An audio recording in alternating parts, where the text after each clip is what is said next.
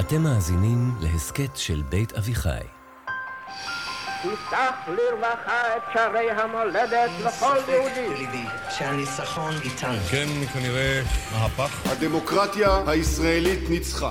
כמו לוויתן שאיבד את חוש הכיוון. בעד חיסול הטרור. אלימות היא כרסום יסוד הדמוקרטיה.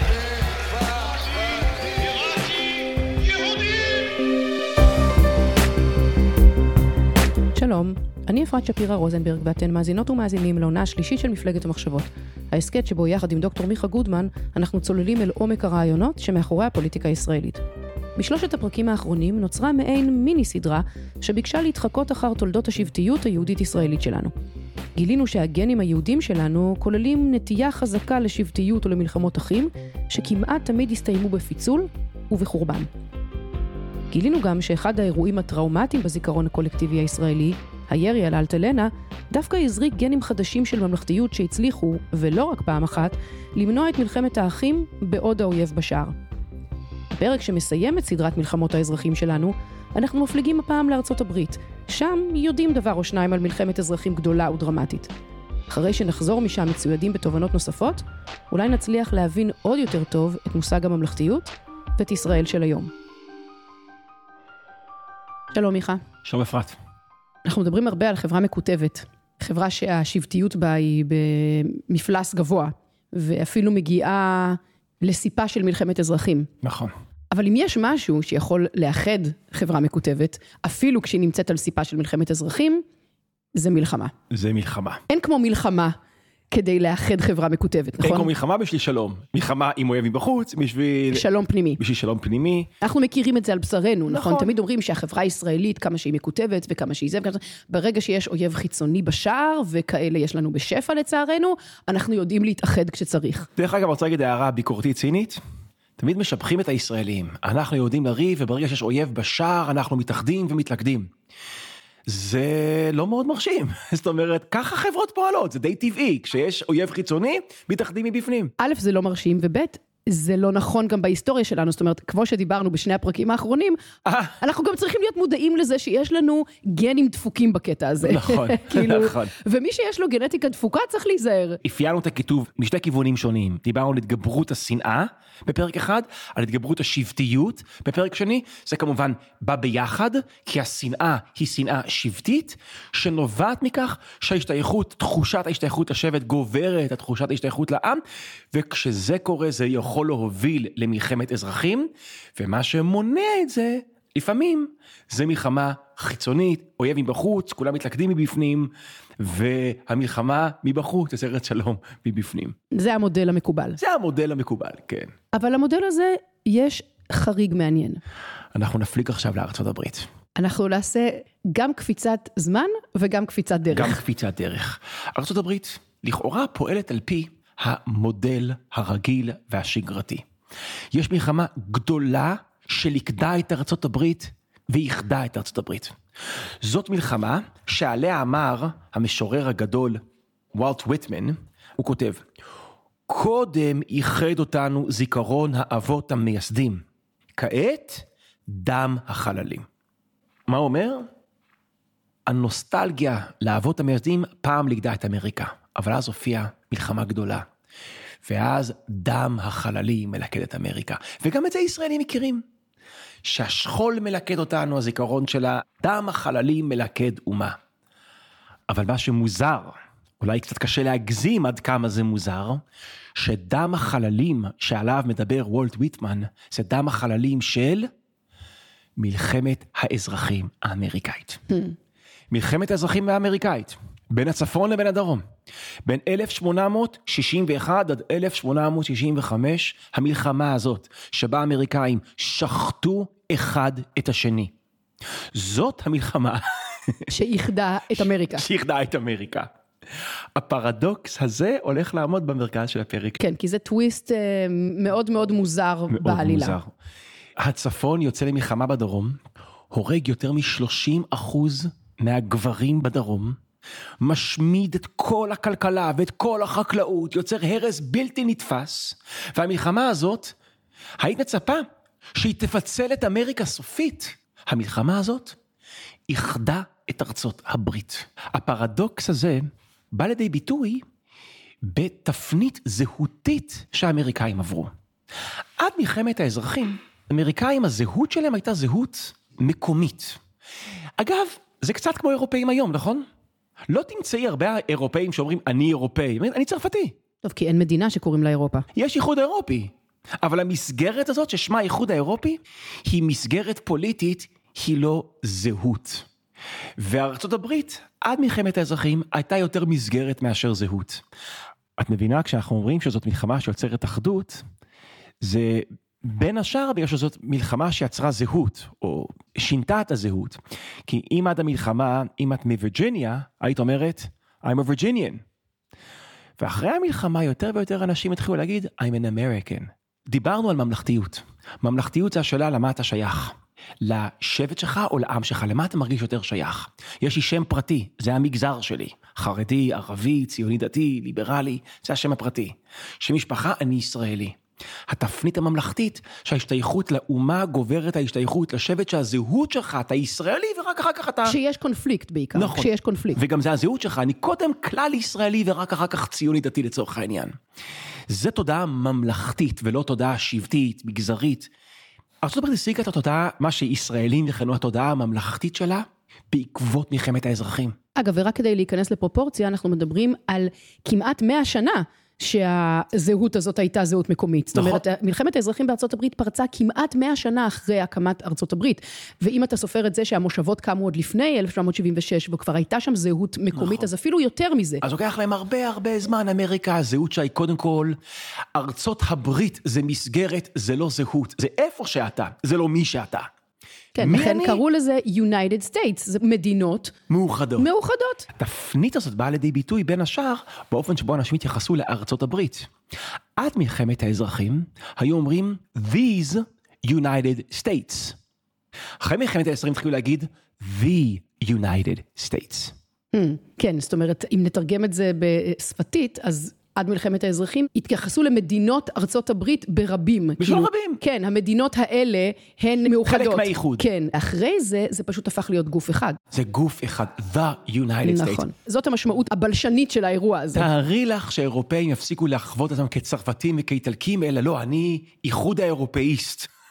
שהמסגרת שאתה חי בה הופכת להיות הזהות שלך, קצת קשה לדמיין את זה באירופה, זה בדיוק מה שקרה בארצות הברית. ומה גרם לטרנספורמציה הזאת? מה גרם לאנשים להזדהות לא עם המדינה, אלא עם האומה בכללותה? מלחמה בין המדינות. טוב, זה סוג של דאו, נכון? בכיוון ההפוך זו תנועת הדרך. זה דבר מוזר, זה דבר מדהים. הפיצול יצר איחוד. נכון, הם הלכו לכיוון ההפוך וזה יצר תוצאה מפתיעה, אבל הפרדוקס הזה, זה לא, נקרא לזה, תוצר לוואי של המלחמה. השלכה לא מתוכננת של המלחמה. מה שמעניין זה שזאת הייתה המטרה המודעת של המלחמה. ולא כולם יודעים את זה בגלל שהרבה אנשים חושבים, ואני חושבת שבאיזשהו מקום זה אפילו התקבע כסוג של נרטיב במקומות מסוימים, שהיציאה למלחמת האזרחים האמריקאית הייתה על הרקע של הרצון לבטל את העבדות. זאת אומרת, היה פה איזה drive מוסרי של הצפון נגד הדרום, לביטול העבדות. נכון, ומה שאגב מייצר את הנרטיב הזה, שהיו בצפון... מה שמייצר את הנרטיב הזה זה שיש בו אמת. נכון, נכון. היו בצפון קבוצות שקוראים להם abolitionist, מלשון abolish. מה זה abolish? להשמיד. היא רוצה לחסל את העבדות, נכון. הם היו קבוצה מאוד אה, יודע, קיצוניים בליברליות שלהם. נכון, זה ממניעים דתיים. כן. הם חיו שהעבדות זה החטא הקדמון של ארה"ב, וצריך לבטל אותה. והם הרגישו שזה בגידה בכל המסורת הדתית האמריקאית. אגב, הקשר בין ליברליזם לדת, בארצות הברית האימפולסים הכי ליברליים הגיעו מתוך מניעים דתיים מאוד, אבל אברהם לינקן לא היה שם. אז העמדה של לינקן, או כמו שישראל אומרים, לינקולן, כן, הוא לא אהב את העבדות. הוא גם חשב שהעבדות היא כתם מוסרי על ארצות הברית. אבל הייתה לו עמדה שלפי החוקה האמריקאית, העבדות היא חוקית.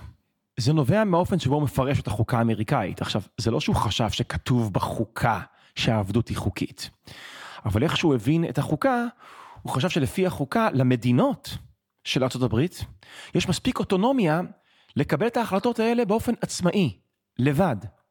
ואם מדינה מבקשת שאצלה העבדות תהיה חוקית, לשלטון המרכזי, הפדרלי, אין מה להגיד לה. היא לא יכולה לכפות עליה לבטל את העבדות.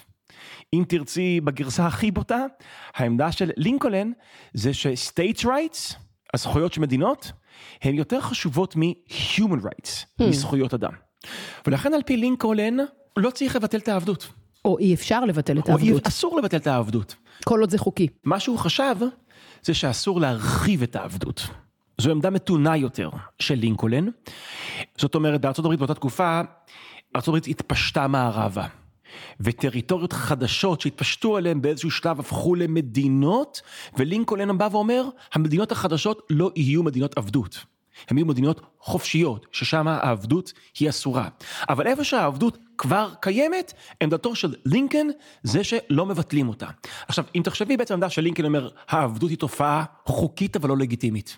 כן, כשר אבל מסריח, כמו שמקובל להגיד אצלנו. כן, זאת אומרת, היא חוקית, על פי החוקה, לכן לא נבטל אותה, אבל היא לא לגיטימית, ואם נרחיב אותה זה מעניק לה לגיטימציה. ולינקולן, עם העמדות האלו, מנצח בבחירות שהיו ב-1860, הדרום מגיב בפאניקה. הם בטוחים שהצפון הולך לבוא ולהשמיד את העבדות, לבטל את העבדות, הוא אברש, הם בטוחים בזה. אגב, אפרופו מה שדיברנו בפרקים הקודמים, על זה שאתה לוקח את העמדות של הקבוצה הקיצונית נכון? ביותר ומשליך נכון. אותה על כל הקולקטיב, אז היו קבוצות של אבולישניסט, אבל הם לא היו הרוב, והדרום ראה והשליך על כל הצפון את העמדות של נכון. הקיצונים. דרך ה... אגב, מה שאת אומרת, יונתן ראוך לקח משם, מהתופעה הזאת, את מה שכינינו טרגדיה אפיסטמולוגית. Hmm. שפשוט הצדדים לא הבינו אחד את השני. בכל מקרה, לינקולן נבחר, ובתקופה שבין הרגע שבו לינקולן נבחר עד רגע שהוא נהיה נשיא, יש פרק זמן של כמה חודשים. שאגב, היום זה שלושה חודשים? הבחירות הן תמיד בנובמבר, והכניסה לתפקיד זה ב-20 בינואר. אז זה היה יותר נדמה לי. זו הייתה תקופה יותר ארוכה, אולי חצי שנה יותר ארוכה, שבה לינקולן נבחר אבל הוא עוד לא הנשיא, ובפרק זמן הזה, זה היה פרק זמן שבו חלק ממדינות הדרום מתארגנות כדי לפרוש. מה זה לפרוש? אנחנו לא חלק מהאיחוד. אתם לא קובעים עלינו, אתם לא מחליטים עלינו, החוקים שתעבירו בקונגרס לא חלים עלינו, ההחלטות שתחלטו בבית הלבן לא חלות עלינו, אנחנו פורשים. פורשים ומקימים אה, גוף אלטרנטיבי. נכון. איחוד אלטרנטיבי. איחוד, נכון, הם קוראים לזה קונפדרציה, והם אפילו המליכו עליהם נשיא, את... אמ, ג'פרסון דייוויס. ג'פרסון דייוויס. כל הדברים האלה מתחילים להתבשל אחרי שהוא נבחר, לפני שהוא נשיא, ואז הוא נהיה נשיא. והדבר הראשון שהוא אומר, הוא אומר להם, תדעו לכם, אני לא מתכוון לבטל את העבדות. אנשים צריכים לדעת את זה. זו הייתה היומרה של לינקולן, אני לא מתכוון לבטל את העבדות. למה? כי לפי החוקה מותר עבדות, אבל אני הולך לפי החוקה, ולפי החוקה אסור לכם לפרוש. Hmm. זה לא כזה כמו כזה מערכת יחסים זוגית, שאם צד אחד לא רוצה להיות בה, אז הוא יכול לפרוש ממנה. זה חתונה קתולית. לפי החוקה אסור לכם לפרוש. ועל זה הוא היה מוכן להילחם. הוא קצת רצה שהם יראו את הירייה הראשונה, זה מורכב, אבל על זה הוא יצא למלחמה.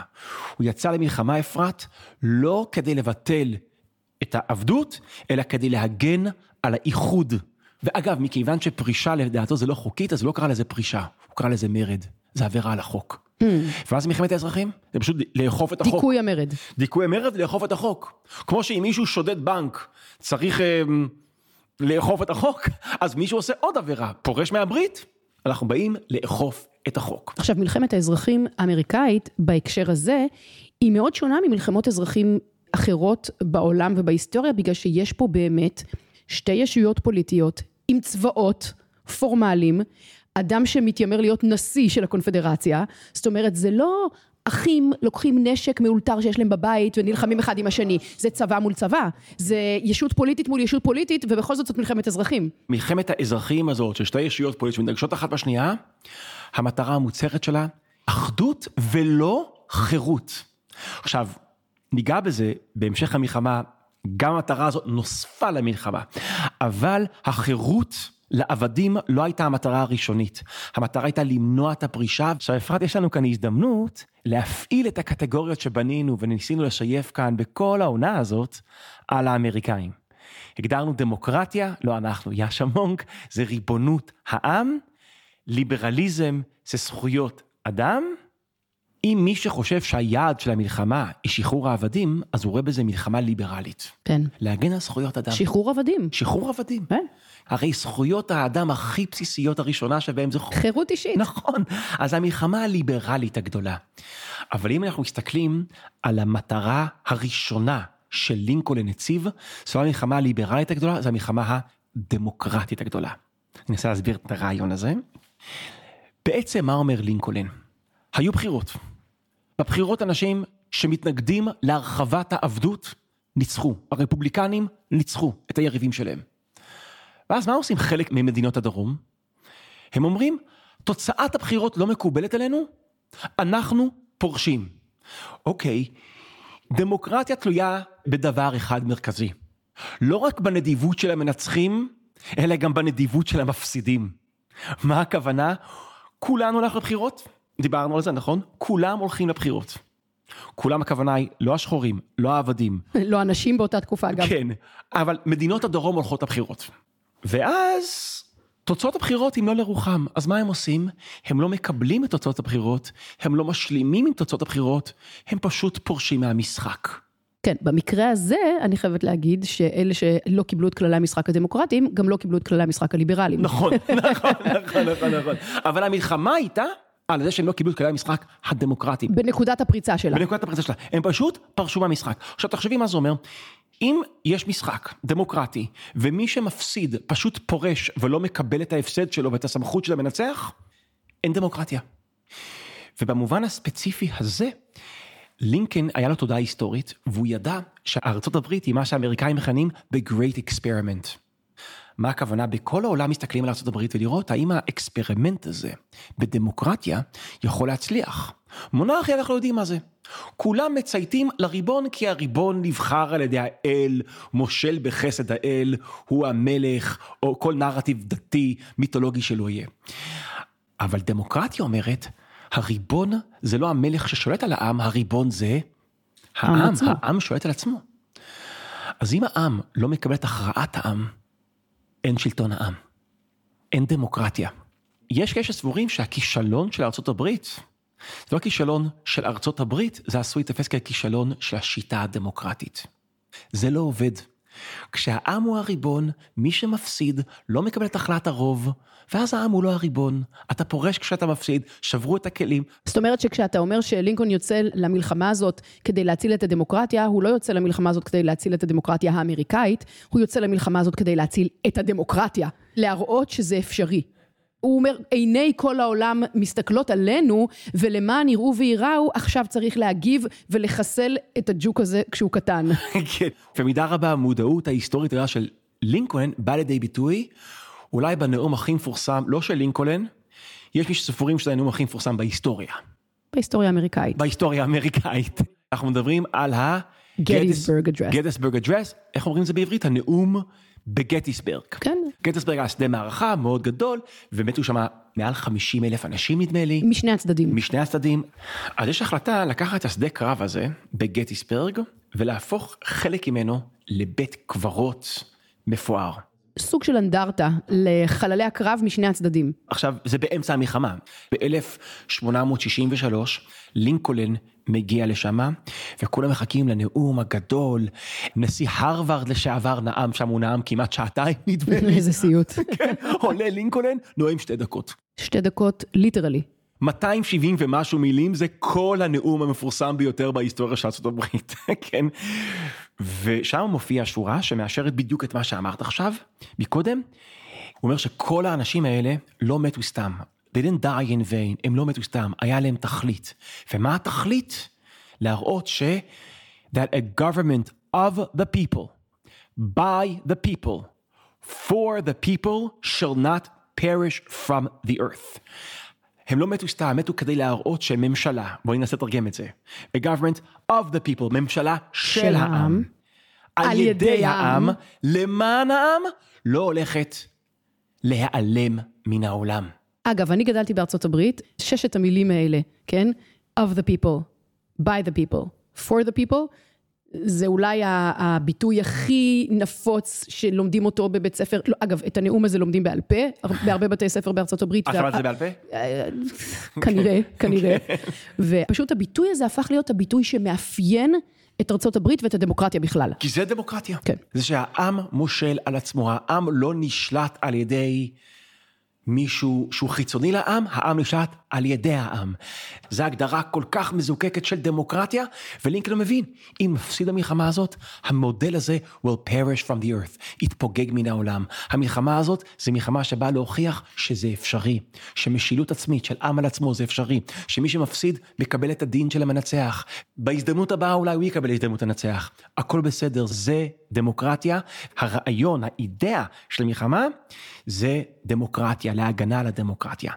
אבל במקרה, או שלא במקרה, לאג'נדה הדמוקרטית הזאת, הצטרפה, הצטרפה אג'נדה נוספת. אג'נדה ליברלית. באמצע המלחמה, קצת פחות משנתיים אל תוך המלחמה, לינקולן מוסיף עוד יעד למלחמה.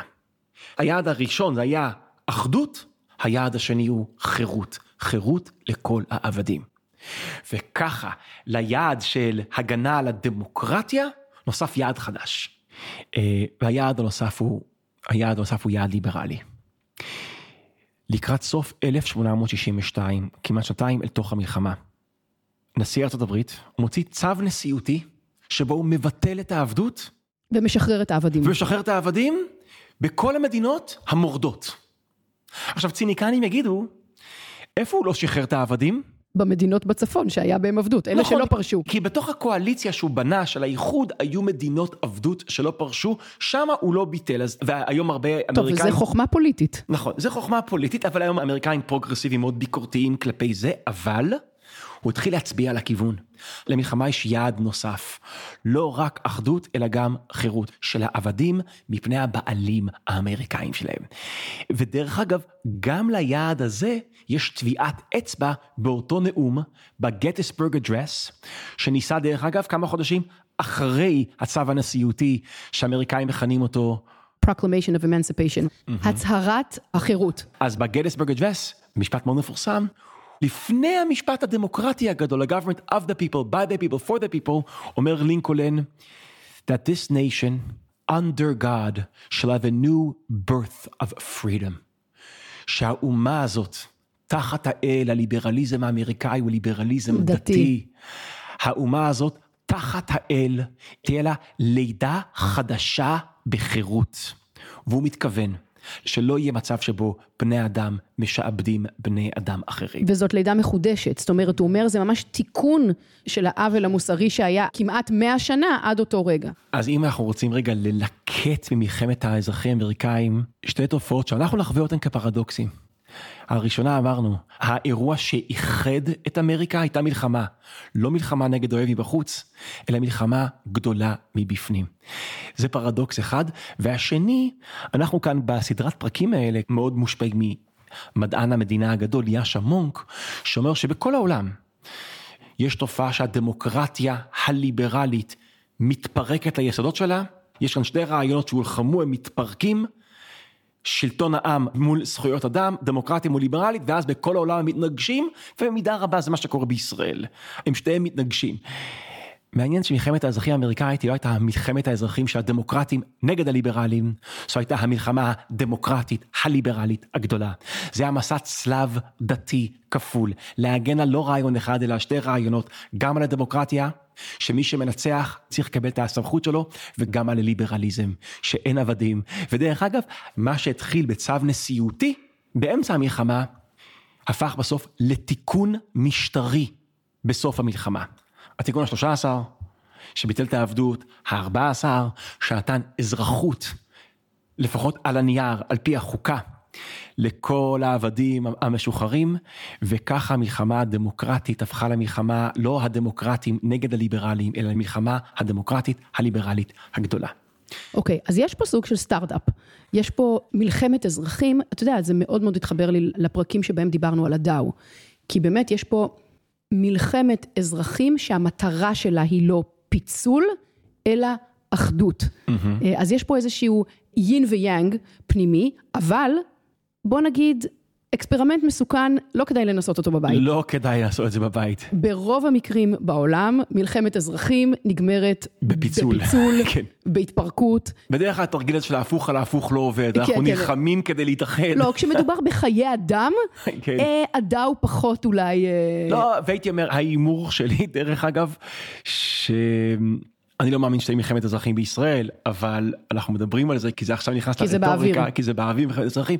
אני מהמר שאם תהיה מלחמת אזרחים בישראל, התוצאה תהיה פחות כמו בארצות הברית ויותר כמו בתנ"ך. ולו רק בגלל שכמו שדיברנו בשני הפרקים האחרונים, זאת הגנטיקה שלנו. נכון, מלחמות אזרחים, גם בתנ"ך וגם בבית שני, לא הביאו לאחדות, הם הביאו לחורבן. בן אדם שיש לו בעיה בגנטיקה, הוא צריך להיות אקסטרה זהיר. זאת אומרת, מי שיש לו נטייה משפחתית לכולסטרול גבוה, צריך להיזהר יותר בכולסטרול. בן אדם שיש לו נטייה להשמנה, צריך להיזהר יותר מהשמנה. אז לנו יש נטייה למלחמות אחים שמובילות לפיצול ולחורבן. אנחנו לא יכולים להרשות לעצמנו לקחת את הסיכון שאולי תהיה מלחמת אזרחים שתוביל אותנו לאיחוד. זה באמת בלתי אפשרי, ולחקות את המודל האמריקאי אי אפשר, אבל ללמוד מהמודל האמריקאי ומהתקדים האמריקאי ומהסיפור של מלחמת האזרחים בארצות הברית, אפשר. ולמעשה זה מה שניסינו לעשות בכל הפרק הזה, הפלגנו לארצות הברית כדי לשייף את מושג הממלכתיות. ומתוך התבוננות בתקדים האמריקאי אנחנו מגלים שיש לא סוג אחד, אלא שני סוגים של ממלכתיות. ממלכתיות אחת נקרא לזה ממלכתיות פורמלית. וזה כולנו באותו מסגרת פוליטית, וגם מסגרות פוליטיות קטנות יותר, על אף שהן אוטונומיות, הן צריכות לקבל את הסמכות של המסגרת הפוליטית הגדולה יותר. כולנו מסגרת אחת. זה לינקולן שאומר, אסור לפרוש. לא יוצרים עוד מסגרת פוליטית, כולנו כפופים לאותה מסגרת פוליטית. זה ממלכתיות אחת, ויש עוד ממלכתיות. לא נקרא לזה ממלכתיות, אנחנו ממציאים עכשיו איזה מושג, לא ממלכתיות פורמלית, אלא ממלכתיות פסיכולוגית. או אמוציונלית. אמוציונלית.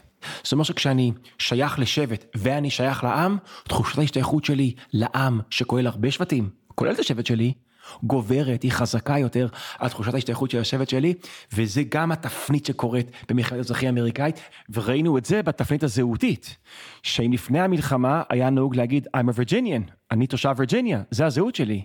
ואחרי המלחמה, יותר ויותר אנשים אומרים I'm an American. זה תפנית רגשית למי אני משתייך. אגב, גם ראינו שזה בא לידי ביטוי באיך מזהים את ארצות הברית. These United States או The United States. The United States. זאת ממלכתיות, מה שאת תהיית רגשית. רגשית, אמוציונלית, רגע שההשתייכות שלי התרחב, השתנה. דרך אגב, התפנית הזאת היא לא שלמה, כדאי לדעת, הסיפור הזה עדיין חי בארצות הברית, עד כמה מדינות צריכות להיות אוטונומיות, זה בעיה שהיא עדיין חיה, נושמת ובועטת ומטלטלת את ארצות הברית. היא עלתה לאחרונה רק סביב הזכות להפלה, עד כמה הזכות לעשות הפלה. היא צריכה להיות חוקתית across the board בכל ארצות הברית, עוד כמה היא מדינה החלטה עצמאית, מדינתית. נכון. טוב, אז אם נסכם רגע, הפלגנו לארצות הברית כדי לשלוף מהם כמה תובנות ולהחזיר אותם בחזרה לארץ.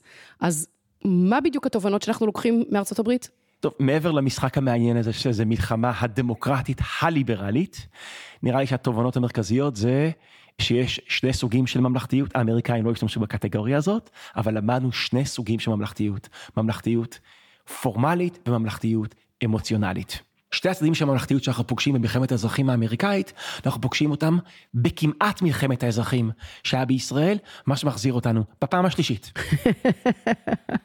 לאונייה. לאלטלנה.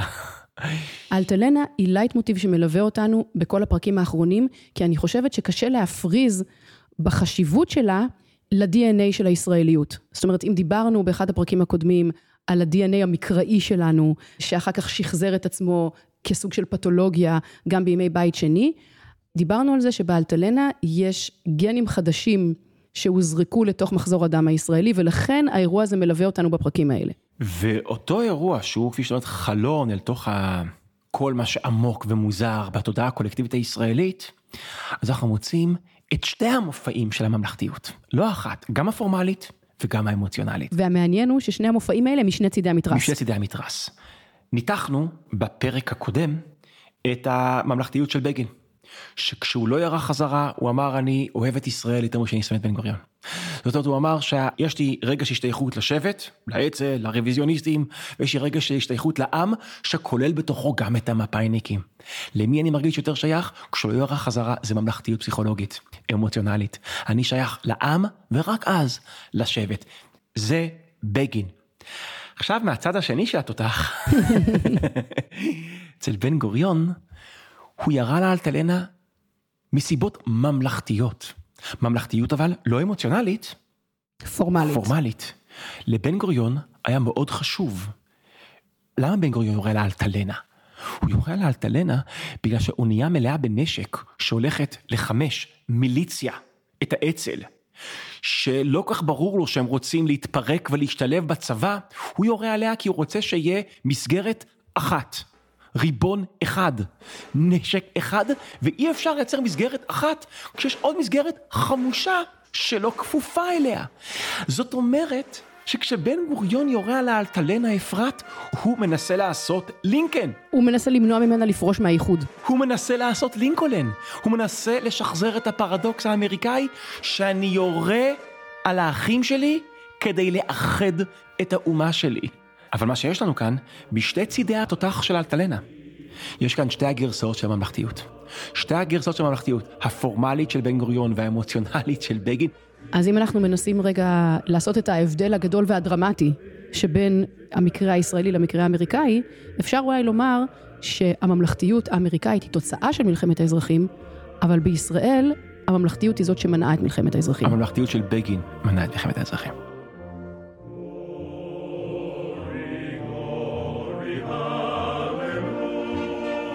אני אפרת שפירא רוזנברג, וזה היה עוד פרק בעונה השלישית של מפלגת המחשבות.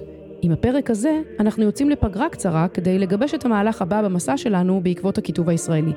מקווים שתחכו לנו ושתמשיכו איתנו במסע. כמובן שבינתיים קבוצת הפייסבוק שלנו ממשיכה להיות פעילה מאוד, וזאת ההזדמנות להמשיך שם את הדיונים במה שעלה כאן עד שנחזור. תודה לדוקטור יואב פרומר, ראש המרכז לחקר הברית באוניברסיטת תל אביב, תודה לניר לייס ולאור שמיר האורחים, לאייל לויט ולשחר מונטלק על ההפקה, ולמתן חיים ולניבה גולדברג מצוות הדיגיטל. אפשר גם לנצל את הזמן להשלים פרקים שעוד לא שמעתם במפלגת המחשבות, אם יש כאלה, ולערוך היכרות עם ההסכתים הנוספים של בית אביחי שנמצאים באתר שלנו ובכל יישומוני ההסכתים.